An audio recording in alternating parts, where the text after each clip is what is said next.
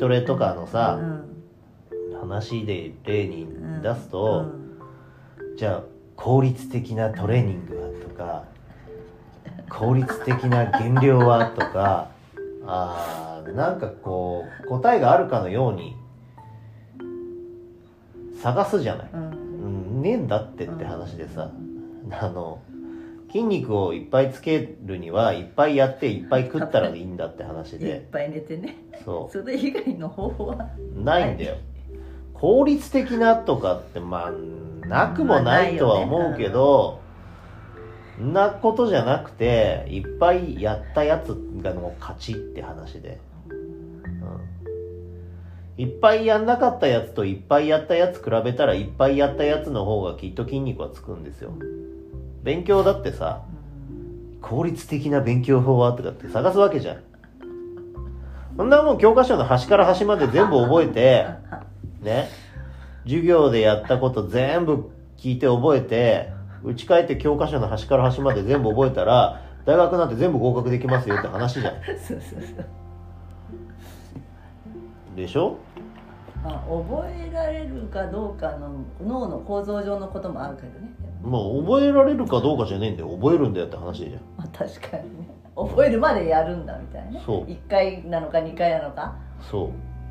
何回なのか知らないそれは人によるとして。そいつが1回で覚えられる人なら1回で覚えるし、あはいうん、1回で覚えられない人なら覚えられるまで頑張ればって話なんですよ、効率だから最初から効率求めちゃダメだよね、うん。いや質より量っていうのは本当にそうで、うん。がむしなんだろうがむしゃらにやる時期が絶対何でも必要だって話ですよね、うん。何も知らずにやる時期って必要だよね。うん、だからなんか知らんけどあの賢くなりすぎててそういうなんか抜け道みたいな方法があるんじゃないかってうん。思うわけじゃん、うん。ねえからって話でさ。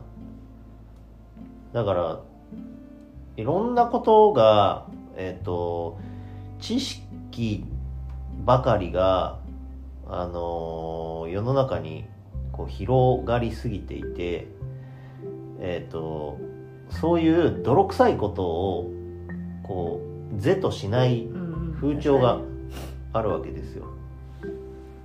いやそういうことじゃないよ実実際って話でさ。じゃあよりより良い幼児学習は？とかさ。あるじゃん、あるよ。うん知るかよって話。いやお前がねあのどんだけ優秀なのか知らないけどって。子供がさ何を選ぶかなんてお前の気持ちで決まるわけねえんだよって話でさ。こっちがいかにいくらさこれがいいと思って準備したってさ、うん。子供はうんそれ選ばないんだから、大体選ばないんだよ、いやあの例えば卓球とかはさ小さい頃から英才教育でこう小さい時からずっとやって、卓球の日本代表になりましたみたいな話をよく聞くよ、うん。よく聞聞くくけどね。でもそれはその子の生活環境がそれだったわけでうん自然とそれを無理やり選ばされてるわけででもそれしかないんだもん。他にじゃあサッカーだのピアノだのって選択肢があったらそれ選んでたかもしれないしねその子にとって自然だったのがそれなだけであってって話でさ。だからお父さんが医者だったら医者に興味を持つのは当然だしお父さんが職人だったら職人に興味を持つのは当然なわけでそういう生活環境